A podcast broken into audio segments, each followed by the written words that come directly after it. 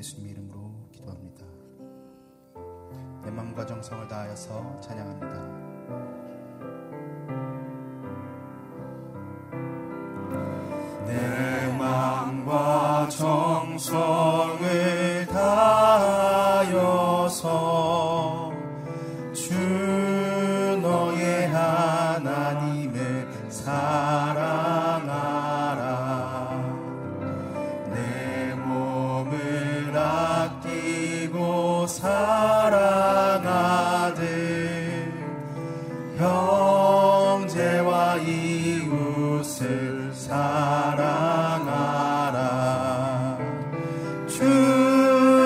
sorrow.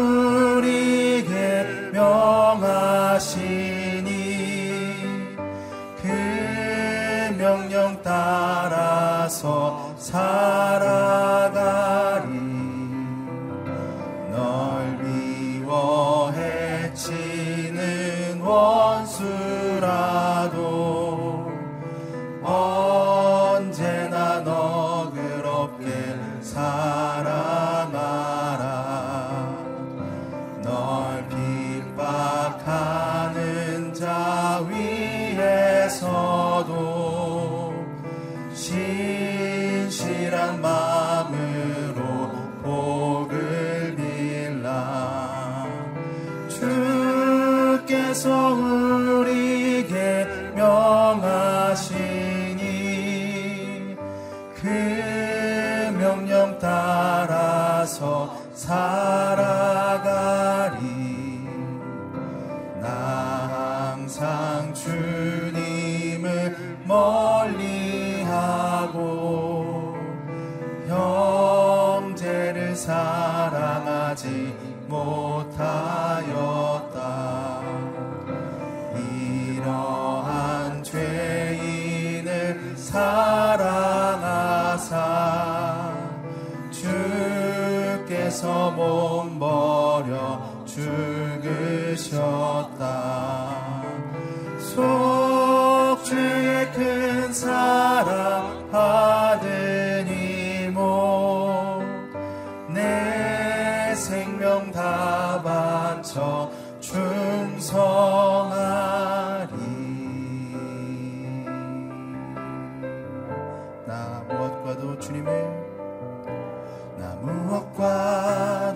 주님을 바꾸지 않으리 다른 어떤 은혜 구하지 않으리. 오직 주님만이 내 삶의 도움이시니 주의 얼굴 보기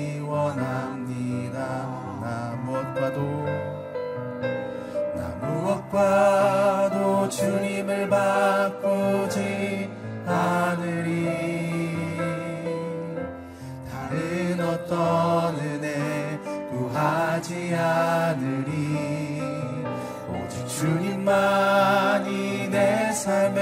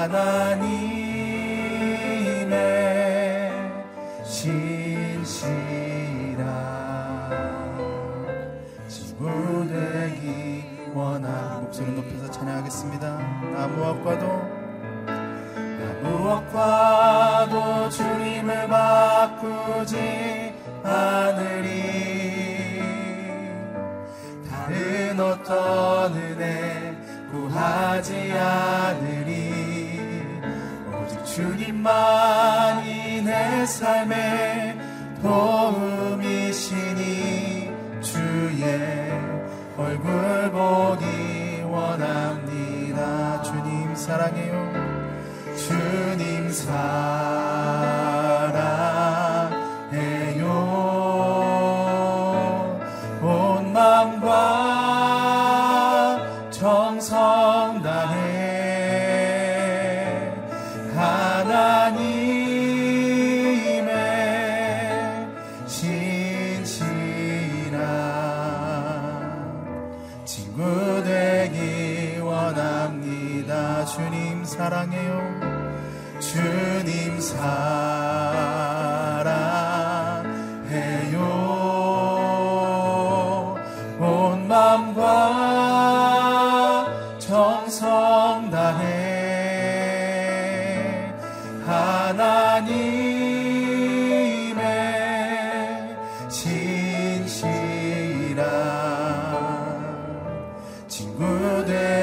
다시 한번 고백합니다.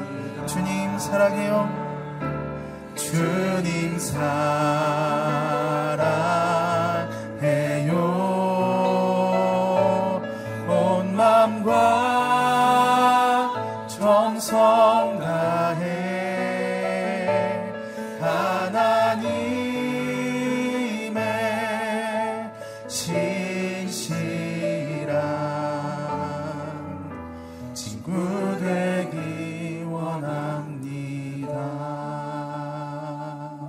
아버지 하나님, 감사합니다.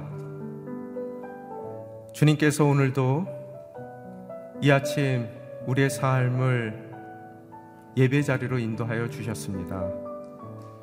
오늘 예배를 통해서 주님만을 바라보며 나아가기를 원합니다. 허락된 이 하루에 주님께서 원하시는 뜻과 계획을 밝히 깨달아 가기를 원합니다. 오늘 주님께서 허락하실 말씀을 사모하는 저희들 삶 가운데 꼭 필요한 그 말씀 허락하여 주시옵소서. 오늘 말씀을 증거하시는 이상준 목사님 성령 충만함으로 붙들어 주이사 그 입술을 통해서 선포되는 그 말씀 바로 오늘을 살아가는 이 하루를 위한 우리 삶의 기준이 될 수 있게 도와주시옵소서. 이 모든 말씀 우리 주 예수 그리스도 이름으로 간절히 기도드려옵나이다. 아멘. 어, 오늘도 CGN과 영상으로 어, 일부 새벽 예배에 나오신 여러분 주님의 이름으로 어, 축복합니다. 오늘 허락된 하나님의 말씀 함께 보겠습니다. 신명기 5장 12절에서 21절까지의 말씀입니다. 허락하신 주님의 말씀 봉독해 올리겠습니다. 여호와 너희 하나님이 너희에게 명령하신 대로 안식일을 거룩하게 지키라. 6일 동안 너희는 노동하고 너희의 모든 일을 하되 7일째 되는 날은 너희 하나님 여호와의 안식일이니 그날에는 어떤 일도 하지 말라. 너희나 너희 아들들이나 너희 남종이나 여종이나 너희 소나 낙이나 다른 어떤 가축이나 너희 성문 안에 있는 이방인이나 너희 남종이나 여종이나 너희와 마찬가지로 쉬게 하라. 너희가 이집트 땅에서 종이었던 것과 너희 하나님 여호와께서 강한 손과 쭉 뻗은 팔로 너희를 거기서 이끌어내셨음을 기억하라. 그러므로 너희 하나님 여호와께서 안식일을 지키라고 너희에게 명령한 것이다. 너희 하나님 여호와께서 너희에게 명령한 대로 너희 부모를 공경하라. 그러면 너희가 오래 살 것이고 너희 하나님 여호와께서 너희에게 준 그 땅에서 잘 될 것이다. 살인하지 말라. 간음하지 말라. 도둑질하지 말라. 이웃에게 거짓 증언하지 말라. 이웃의 아내를 탐내지 말라. 이웃의 집이나 땅이나 남종이나 여종이나 소나 낙이나 이웃에게 속한 다른 어떤 것도 탐내지 말라. 오늘 이 시간 이상준 목사님께서 안식을 누리는 은혜로 이웃을 사랑하십시오라는 제목으로 말씀 증거해 주시겠습니다. 할렐루야. 오늘 하루도 말씀으로 성령으로 충만한 하루가 되기를 축복합니다. 아, 오늘 본문은 아, 모세가 시내산 언약의 핵심인 10계명에 대해서 회고하는 내용입니다. 어제는 3계명까지, 오늘은 4계명부터 10계명까지입니다. 어, 오늘 말씀 12절을 같이 읽어보겠습니다. 여호와 너희 하나님이 너희에게 명령한 대로 안식일을 거룩하게 지키라. 하나님께서 명령하셨기 때문에 지켜야 되는 계명이다. 아, 십계명은 언약이자 명령입니다. 십계명은 권면사항이 아닙니다. 아, 또 하나님이 우리에게 그렇게 하면 좋겠다고 희망하시는 사항이 아닙니다. 하나님의 백성이 생명과 복과 어, 의의 길을 가기 위해서 반드시 선택해야 되는 길, 반드시 지켜야 되는 명령인 것이죠. 그러므로 시대적으로 재해석해서 어, 상황 논리로 설명할 수 있는 것이 아닙니다. 이 십계명의 근간인 하나님 사랑과 이웃 사랑, 이 뼈대는 바뀔 수가 없는 것입니다. 근데 오늘날, 오늘날 인본주의적인 어, 관점으로 인권을 이야기하지만 진정한 인간의 소중함, 진정한 인간의 인간을 사랑하는 것은 사람을 창조하신 하나님 그분께 있는 것이죠. 진정한 인간 사랑, 진정한 인간 회복이 어떻게 가능한가? 진정한 인간 구원이 어디에 있는가? 사람은 스스로 자기 자신을 구원하고 회복할 수 없습니다. 그것은 오직 사람을 창조하신 하나님께 가능한 것입니다. 그래서 십계명은 하나님을 참 하나님 되시게 사람을 참 사람 되게 하는 계명인 것이죠. 아, 우리는 하나님이 기뻐하시는 것과 하나님이 싫어하시는 것을 명확하게 인식하고 악을 미워하고 선을 사랑하며 선택하며 살아야 됩니다. 왜냐하면 여기에 우리의 생명이 걸려 있기 때문인 것이죠. 우리는 하나님의 법 질서와 하나님의 창조 질서를 이 십계명을 통해서 지켜가야 되는 것입니다. 자, 그 네 번째 계명이 오늘 12절에 읽은 것처럼 안식일을 거룩하게 지키라. 안식일 성수입니다. 그럼 안식일을 성수해야 되는 이유가 무엇인가? 첫 번째 십계명을 받았을 때 출애굽기 20장을 보면 하나님께서 6일 동안 창조하셨고 7일째에 하나님께서 안식하셨기 때문이다라고 이야기를 합니다. 그런데 신명기 5장 오늘 본문의 15절을 읽어보면 너희가 이집트 땅에서 종이었던 것과 너희 하나님 여호와께서 강한 손과 쭉 뻗친 팔로 너희를 거기서 이끌어내셨음을 기억하라. 예, 출애굽의 하나님의 구원 역사를 기억하고 기념하기 위해서 안식일을 지키는 것이다 말씀합니다. 그러므로 우리에게 있어서 안식이라는 것은 두 가지 차원에서 주어지는 것이죠. 하나님의 창조의 완성을 통해서 우리에게 안식이 주어집니다.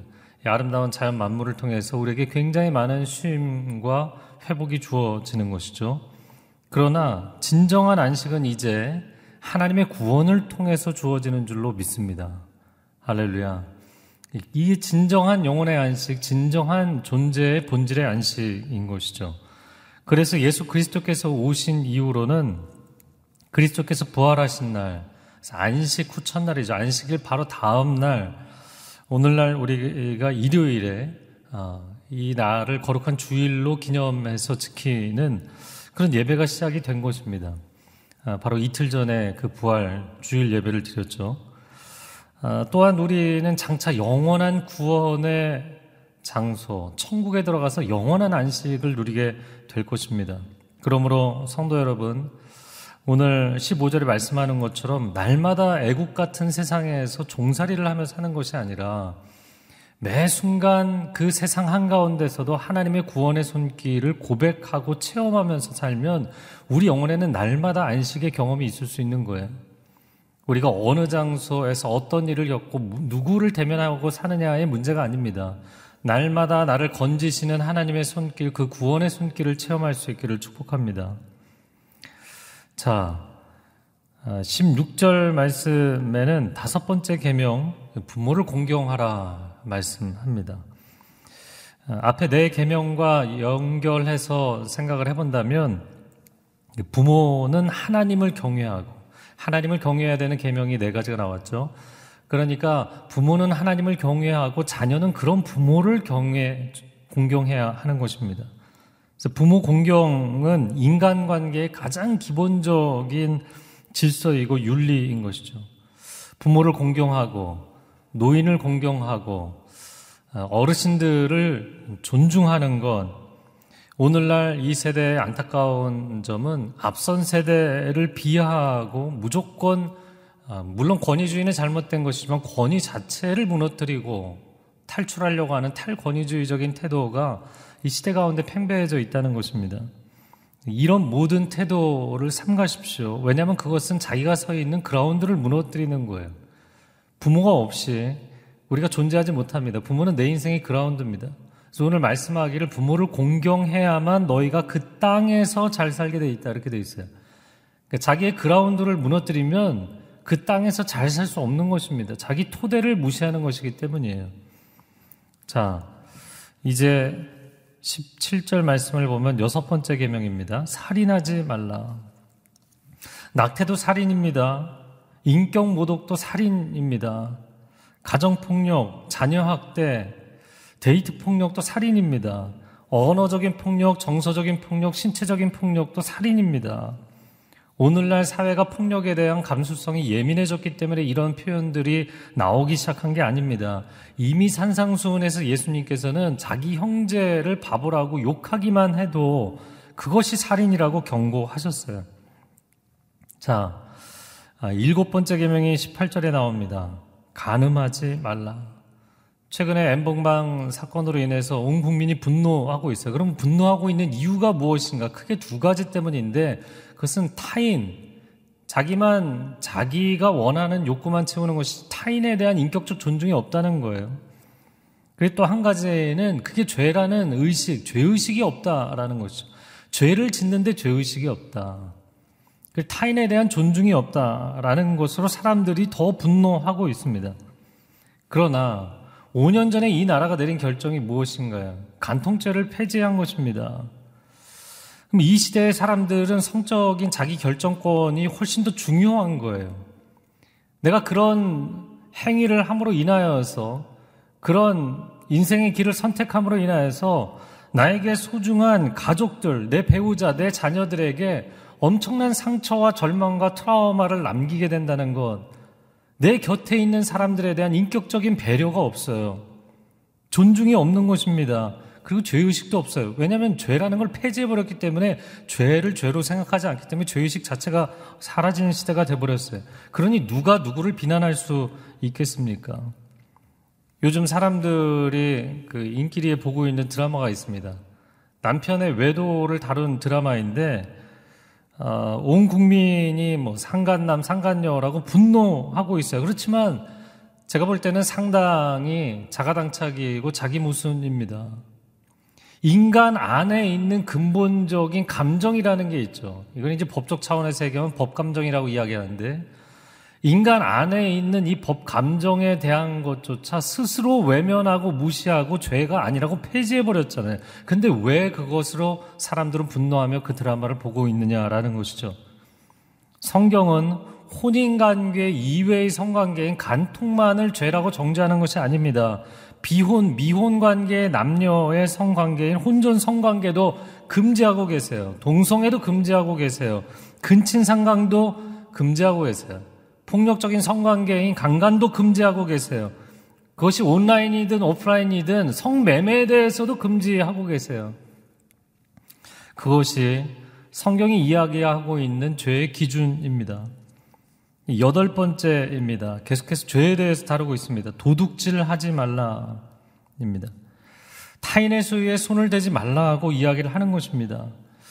뭐 직접적으로 절도를 하거나 소매치기를 하거나 아니면 다른 사람의 지적 재산을 내가 가로채거나 어, 그, 그 사람의 글이라는 것을 밝히지 않고 도용을 한다거나 이런 것뿐만 아니라 사회적인 약자, 소외된 사람들, 가난한 사람들, 나그네들을 편법, 불법, 탈법으로 그들이 그 당연히 누려야 되는 권리를 내가 갈취하는 것, 강탈하는 것, 그것도 도둑질입니다.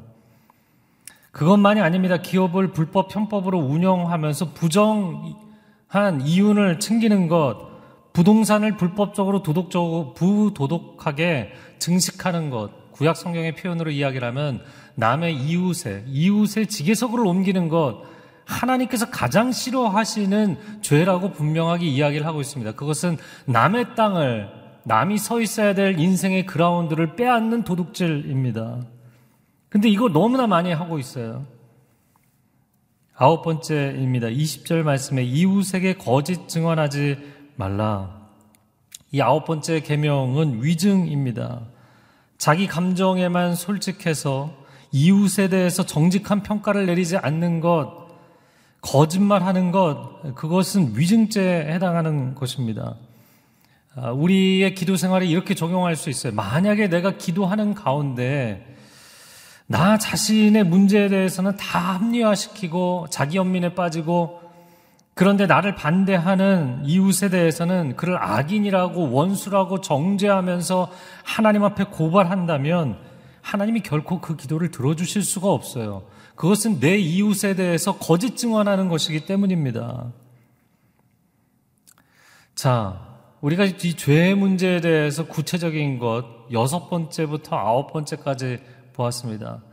살인하지 말라, 간음하지 말라, 도둑질하지 말라, 위증하지 말라. 여러분 이 네 가지는 다 정리를 한 가지로 공통점을 가지고 이야기를 한다면 내가 중요한 거예요. 자기 중심적인 것입니다. 내가 원하는 대로 내가 내키는 대로 하는 거예요. 그게 바로 열 번째와 연결이 됩니다. 21절 말씀을 같이 읽어보겠습니다. 이웃의 아내를 탐내지 말라. 이웃의 집이나 땅이나 남종이나 여종이나 소나 낙이나 이웃에게 속한 다른 어떤 것도 탐내지 말라.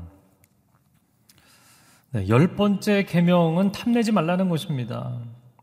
근데 이 탐내지 말라는 것도 앞에 네 가지 금지 규정과 동일하게 마음에 내키는 대로 하지 말라는 거예요. 마음이 그것을 원한다고 해서 내 것이 아닌 것을 탐내면 안 된다. 그것이 남의 생명이든 남의 생명을 탐하게 되면 살인을 하게 되는 것이죠. 남의 성을 탐하게 되면 그것은 가늠하게 되는 것이죠. 남의 소유를 탐하게 되면 그것은 도둑질하게 되는 것이죠. 남의 진실, 다른 사람이 갖고 있는 의의를 탐하게 되면 그러면 그것은 그 사람에게 위중하는 게 되는 것이죠. 그것이 어떤 종류가 되었든 간에 너의 것이 아니라면 탐내는 마음 자체를 시작하지 말아야 된다. 하나님은 외모를 보시는 분이 아니라 우리의 중심을 보시는 분이시다. 말씀합니다. 이것이 우리가 다윗과 같은 입장일 때는 너무나 감사한 것이죠. 아무것도 내세울 것이 없는데 하나님이 나의 중심의 진실함을 보시는구나. 감사한 것입니다. 그러나 또 다른 측면이 있어요. 동전의 이면은 내 마음에 품고 있는 탐욕과 거짓과 악한 생각을 그분이 다 보고 계시다는 거예요. 나는 때로는 스쳐 지나가는 생각으로 아 그냥 뭐 생각이 스쳐 지나갈 수 있지. 그런 마음을 품을 수 있지. 근데 하나님은 그 마음 자체를 먼저 점검하라고 말씀하시는 거예요. 내가 실제로 죄를 짓기 전에 내 마음에 파수꾼을 세우고 내 마음을 점검해야 된다고 말씀하시는 것입니다. 계명들을 이렇게 쭉 훑어봤습니다. 정리를 해본다면 몇 가지로 말씀을 나눌 수 있겠어요. 첫 번째는 죄와 벌입니다. 죄는 벌이 따라오게 돼 있어요. 그것은 함께 한 페어, 한 짝으로 움직이는 것입니다. 그런데 죄와 벌이 중요한 것은 사람들은 죄는 그냥 지어도 순간 내키니까 지어도 벌은 받고 싶지 않아요. 그런데 그러다 보니까 죄를 죄가 아니라고 이야기하기 시작한 거예요. 그러면 벌도 받지 않을 수가 있으니까. 과연 그럴까요? 여러분, 죄가 죄인 줄 알아야만 죄의식이 있고 죄책감이 있게 돼 있고요. 그리고 회개가 가능하게 돼 있어요. 돌이킴이라는 것이 가능하게 돼 있어요. 회개가 없이는 회복이 없는 것입니다. 마치 이것은 의사에게 환자가 찾아왔는데 그 중병을 앓고 있어요. 어, 그병 아닙니다. 괜찮습니다. 당신 건강합니다. 그렇게 병을 덮어주면 그 사람이 건강하게 사는 게 아니죠. 병을 병인 줄 알아야만 치료가 가능하고 수술이 가능하고 회복이 가능한 것입니다. 아, 오늘날 이 시대가 사회가 아, 괜찮습니다. 상대주의 다원주의적인 관점으로 자기 주도적 결정권이 훨씬 더 중요한 것이지. 그러니까 당신이 원래 그렇게 태어난 것입니다. 여러분, 사람이 선천적인 질병을 갖고 태어나도 의학적으로는 선천적 질병이라고 얘기하지 선천적이라고 해서 병이 아니라고 얘기하진 않아요. 근데 인간은 왜 내면의 문제, 이 마음에 삐뚤어진 문제는 선천적이면 질병이 아니라고 이야기를 하는 것일까요? 인간의 거짓된 생각에서 기준에서 나오는 것이죠. 세상의 거짓말에 현혹되지 마십시오. 그러면 내 내면의 병을 치유할 방법이 없기 때문이에요. 전도서 11장 9절 말씀에 이렇게 이야기합니다. 청년이여 내 젊음을 즐거워하여라. 내 젊은 시절을 마음으로 기뻐하여라. 내 마음이 가는 대로 내 눈에 보이는 대로 따라가거라. 마음에 내키는 대로 하고 싶은 대로 하라는 거예요. 다만 이 모든 것들에 하나님의 심판이 있을 줄 알아라. 여러분, 죄에는 반드시 하나님의 벌과 심판이 따라오는 것입니다. 두 번째는 죄인과 구원의 문제입니다. 그러면 구약에서는 해야 될 것과 하지 말아야 될 것, do 리스트와 not 리스트, 내가 해야 되는 것과 하지 말아야 될 것 리스트가 굉장히 많은데 이거 사람이 어떻게 지킬 수가 있는가? 하나님이 나를 건져 주시는 구원의 길이 아니고는 불가능합니다. 어떻게 건져 주시는가? 예수 그리스도의 십자가의 보혈로 나를 건져 주시고, 날마다 죄악의 구렁텅이에 살 수밖에 없는 우리를 성령께서 감동 감화하시고 선한 길로 인도하심으로 우리를 건져 주시는 것입니다. 우리가 죄의 유혹에서 벗어나려면 악을 싸워서 이기려면 선에 머물지 않고는 내가 선을 악보다 더 좋아하지 않고는 불가능해요. 어, 나는 죄를 지으면 안 되는데 죄를 지으면 안 되는데 안 되는데 되는데 되는데. 그러면서 죄를 져요 사람들은. 마치 턱걸이를 하는데 이 그 봉에 그 발을 넘어서지를 못하고 간신히 발발 떨면서 매달려 있는 사람과 같아요 죄를 짓는 인간은. 그런데 그것을 너끈히 넘어설 수 있는 성령의 충만함과 은혜의 충만함 내가 하나님의 선과 하나님의 기준을 더 기뻐하는 마음이 있어야만 선으로 악을 이길 수가 있어요. 우리는 복음 시대에 살아가는 하나님의 사람들입니다. 여러분 이 악한 시대를 거슬러 올라가려면 하나님의 말씀의 원칙주의자로 살아가셔야 돼요. 이 원칙주의자라는 표현이 우리말에는 뉘앙스가 안 좋지만 영어식 표현으로는 원칙주의자는 긍정적인 뉘앙스예요. 소신을 갖고 산다는 것이죠. 말씀의 원칙주의자로 살아가십시오. 당신이 말씀을 지키면 정말 인생의 위기의 순간에 그 당신이 지킨 말씀에 당신을 지켜주실 것입니다. 당신이 말씀을 지키면 인생의 정말 중요한 순간에 그 말씀이 당신을 지켜주실 것입니다. 이것이 말씀의 원칙주의자들에게 하나님께서 주시는 은혜예요. 주님을 사랑한다면 주의 계명을 사랑하고 지키게 되어 있다고 요한복음에 말씀하셨습니다. 이 시간 함께 기도하겠습니다. 하나님, 우리가 이 시대를 따라가고 시대의 조류를 따라가고 시대의 사상을 따라가는 것이 아니라 시대의 관점을 따라가는 것이 아니라 하나님을 따라가기를 원합니다. 하나님의 말씀을 따라가기를 원합니다. 모든 것들이 정지되고 마치 하나님께서 바벨탑에서 사람들이 끊임없이 모여서 죄악을 도모할 때 그 죄악을 도모하지 못하도록 사람들을 다 만나지 못하도록 흩으신 것처럼 인간이 문명의 아름다움을 쌓아갈 뿐만 아니라 수많은 죄를 짓기에 하나님 우리에게 멈춤의 시간을 주신 면이 측면이 있는 줄로 압니다. 우리가 스스로 자기 자신을 성찰하고 돌이켜봐야 될 이 시간에 여전히 우리의 삶의 원칙, 신앙의 원칙이 무너져 있는 부분들이 있다면 하나님 앞에 정직하게 회개하고 하나님의 진리의 거울 앞에 서게 하여 주옵소서 말씀의 원칙주의자로 살고자 하는 결단이 있게 하여 주옵소서 다니엘과 같은 결단이 있게 하여 주시옵소서 다윗이 하나님을 사랑하며 살기로 결단했던 그 헌신과 결단이 있게 하여 주옵소서 오늘 하나님의 말씀의 거울 앞에 정직하게 자신을 비추고 자신의 죄를 토설하며 하나님 앞에 엎드리는 사람을 붙잡아 주시고 새롭게 하여 주시기를 원합니다.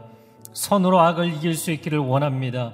하나님의 선을 성령의 충만함과 은혜의 충만함을 말씀의 충만함을 더욱 사모하고 사랑하고 믿음으로 선포하는 이 하루에 하나님의 백성들의 삶이 되게 하여 주시옵소서.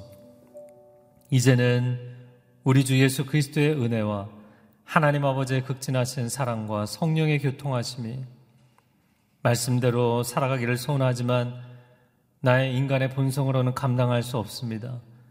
그러나 그리스도의 십자가의 은혜로 나를 덮으시고 성령의 감동하심으로 나에게 기름 부어 주시면 넉넉히 이기게 될 줄로 믿습니다. 고백하며 나아가는 귀한 하나님의 백성들 위해 소중한 가정과 자녀들과 일터 위에 그리고 이 나라 이민족 위에 코로나19로 인하여서 고통받고 있는 모든 열방의 백성들 위해 이제로부터 영원토록 함께하여 주시기를 간절히 축원하옵나이다. 아멘.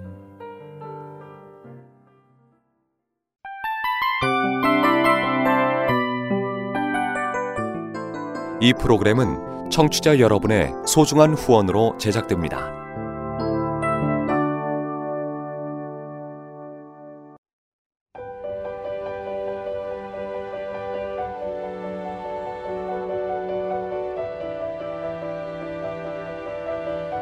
세상에는 수많은 교회들이 있지만 더 깊이 있는 말씀 강해를 찾기 위해 크기로만 교회를 선정하지 않습니다.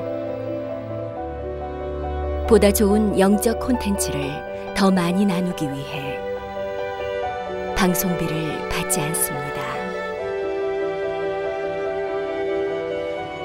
1년 365일 복음만 전하고 싶어서 우리는 광고를 하지 않습니다. 온누리의 복음을 땅끝까지 CGN TV와 함께 땅끝 성교사가 되주세요